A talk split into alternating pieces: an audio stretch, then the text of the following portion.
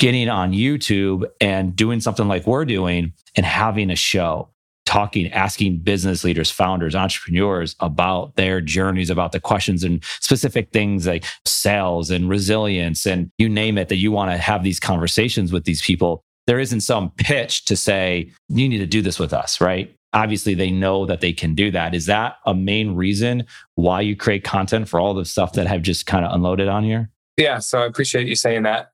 I host a podcast with a, another coach of mine. His name's Coach Nick Davies. And it's called Truth Seekers.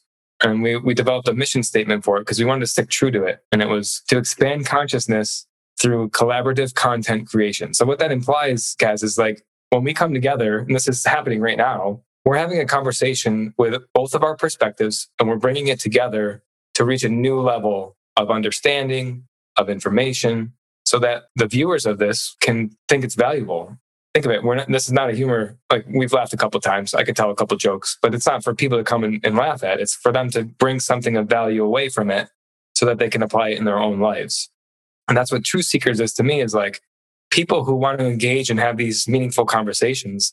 I want to know what resilience means to you. I want to know what success means to you because it means a little bit different to me. And I want to share my perspective. And then by the end of it, we've come to an agreement and a higher level of understanding of what success means in the greater grandeur of everything.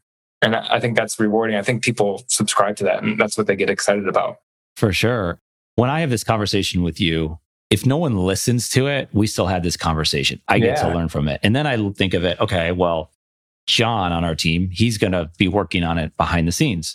He's going to have to listen to it. He's got to write something about it.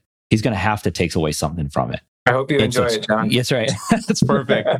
There's a level of training. And, you know, someone asked me, what's your training process? Oh, we have great training. Well, you have like a training manual. No, no, no. Like it's our content, it's our story. And then it's the mentorship and it's the interactive and it's like the stuff that you just, you can't write it down on a piece of paper all the time. Although we do that as well. We maybe put it in a blog. The content's there and then we can have a conversation, right? It's that in between that we can have those conversations on. So I, I also feel like there's so many benefits to creating content. And those are just two of them that we just talked about because we got to have a conversation. There's a leverage component of it. Perhaps you and I aren't talking. Maybe we are, but perhaps you and I aren't talking if I don't have a podcast and vice versa. And so if it's done in a genuine way, I think that's unique leverage. And I think that's media and that should be taken advantage of again in a genuine way there's so many aspects. So, so much of content is about growing your business. Do this and your business will grow 10x and whatever people say. Again, that's not a bad thing. And if you can get new people to become aware of your business and what you do, by all means, like I think it's awesome. We've been reached out to by multiple people. How did you hear about us? We found you on Google. We loved what you said. And then we talked to you and that's, that's awesome.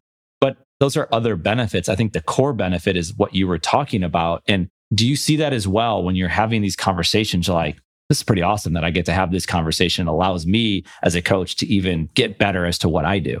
Oh, definitely. Yeah. I like what you said about this is the leverage point. But then, like, if we take it a step further, what, what I see is we're like we're unattaching ourselves from an end result. We're not doing this to achieve anything, to get anything out of it. And when we allow ourselves to play and have fun, that's where the magic happens. Like we're engaged, we're present in this conversation. I'm not typing an email on the side. I'm not trying to accomplish anything. And I think so much of the business world is like end results driven. We live month to month, quarter to quarter. What's your sales numbers? What's this? What's that? And that goes against the laws of abundance, like the natural laws of the universe. And when we understand how those work, it's funny because it's more effortless, it's more free. And you think the opposite has to be true. You got to work harder, you got to work longer hours. It's just being present and doing the things that come natural to you and are fun, because out of that comes great things and you can't predict what they are. And we won't even know what they are with this podcast. But like I'm enjoying myself talking to you because this is one of my hobbies is being contemplative about conversations. And we're talking about psychology and mind scan and formal axiology. I love this stuff. This is amazing.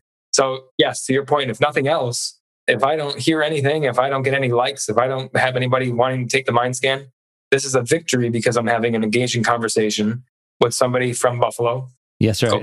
that I'm enjoying. I'm, I'm being present and enjoying it with no, and I'm unattached from any desired result that I want to get out of it. I think it's important what you said. You like, this is a hobby. Like you enjoy this stuff. And I had to get there to realize, wait a second, what if my hobby is what I do? What if it's the creativity? What's the thinking? What if it's the reading? And once you enjoy it, well, then it's just easy. And then to That's have these types of conversations to say, did I work today? Because yeah, you really did. And you also made the other point of to have that conversation where that's it. It's just the two people or whoever, how many people are in the room talking. Everything else is put away. It's rare to find that today, to have that avenue or to have that connection to where there's not something disconnecting us. I mean, there's always something, right? I have a computer yeah. screen, you have a computer screen in front of you. I try to turn off all, I don't typically have alerts anyway, but somehow it's like something, some setting change and alert's going to come in. And you're like, I was trying to avoid it. But you know what I'm saying? Like, it is a rare experience to then just really dive into this type of conversation. So I completely agree with you. Why YouTube?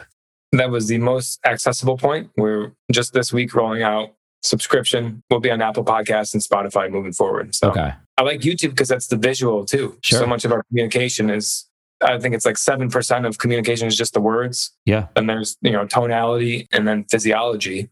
And like you get the whole the whole kit and caboodle when you get to watch a video, see somebody's body language and hear their tonalities go up and down and watch their excitement. I think even as we go into Apple Podcasts and Spotify and all these other platforms, we're still going to post on YouTube. Sure. We drive people there. Yeah, no, I think it makes a lot of sense. I mean, just even having a conversation where I can see the other person. I've done it over phone when I had to, or earlier on when we were doing it.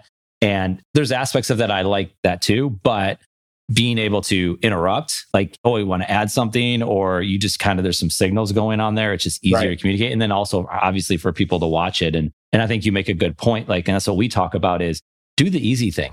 Like you don't have to do it all. People are like, well, you got to get on Facebook. I got to be on Twitter and I got to have a podcast on all these different platforms. And then I need a YouTube channel, Pinterest. And like, hold on, just do the, and I'm sure you would say this, do the easy thing first. And you know, it's wild. We have some stuff on YouTube, but not a lot. We haven't pushed that. That's one area we haven't. But all of these episodes that we're recording right now, it's all video. And I always say, create the library. It's because what I can do is when there's time and we want to do that next project, we can go put all of this content on YouTube and do it in a unique way of when I have time and want to do it. It's like you said, there's no right or wrong answer. It's a perspective. You go with it and just get it done.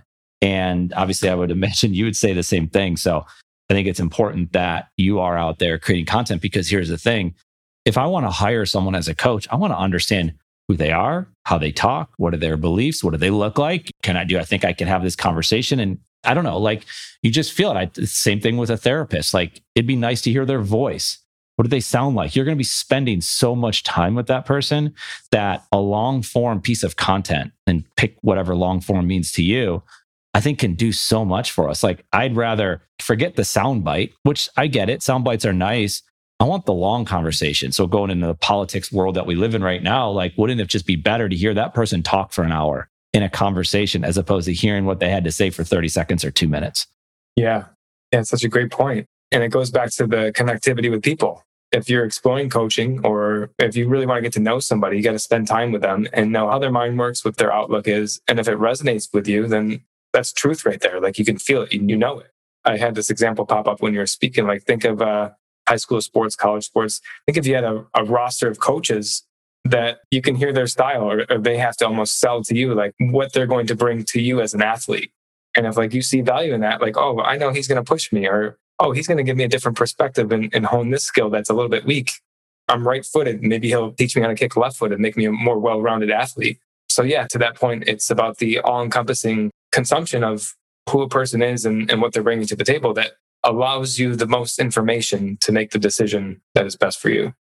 Yeah. And I think that's a great example you use with coaching because there's only so many Bobby Knights and they're only so accessible that you can understand like, no, no, no, my son needs to be that military style and he needs to go and play at that school and whatever, or someone else. But that's the recruiting piece of it because we see that as well that people have found us based on our content. I bet you people have, I don't know what the word would be, unfound us. Maybe they hear it and like they don't agree with it. I don't want to be a part of that. That's okay too, right? So it works in all different directions. So that soccer coach at a university if he doesn't want the player that's not willing to handle the, you know, I'm tough on my kids and this is how it's going to be. And if you show up one minute late to practice, I promise you, you're sitting. If they don't want that, he doesn't want them in the program. And so to that point, like, yeah, 100%, I totally agree with that. Content Matterz with a Z is our content marketing company that helps entrepreneurs tell their own stories to those who care. And here's the thing we think every entrepreneur that is willing should have their own content platform. And we want to help make that happen, both by working directly with entrepreneurs and by sharing our own stories, exploring the craft of content marketing. Content Matterz, one piece of content at a time. Learn more at KasContent.com.